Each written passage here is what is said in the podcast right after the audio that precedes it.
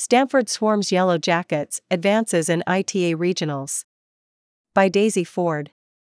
Number eighteen Stanford men's tennis, three to one, zero to zero pack, twelve, claimed a nail-biting victory against Georgia Tech, five to one, zero to zero A C C, at the Taub Family Tennis Center on Sunday afternoon. The Cardinal paved their way to a tightly contested four to three win over the Yellow Jackets to advance to the next round of the I T A Regionals.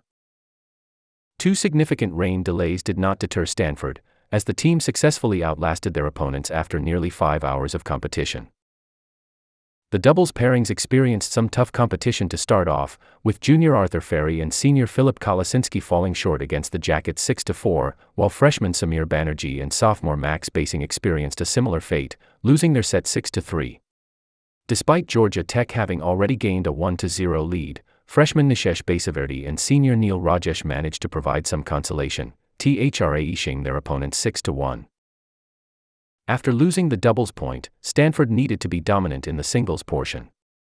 Fortunately, Ferry, Basing and junior Aryan Chaudhary rose to the challenge by securing the first sets of their matches and eventually going on to earn three points for the Cardinal.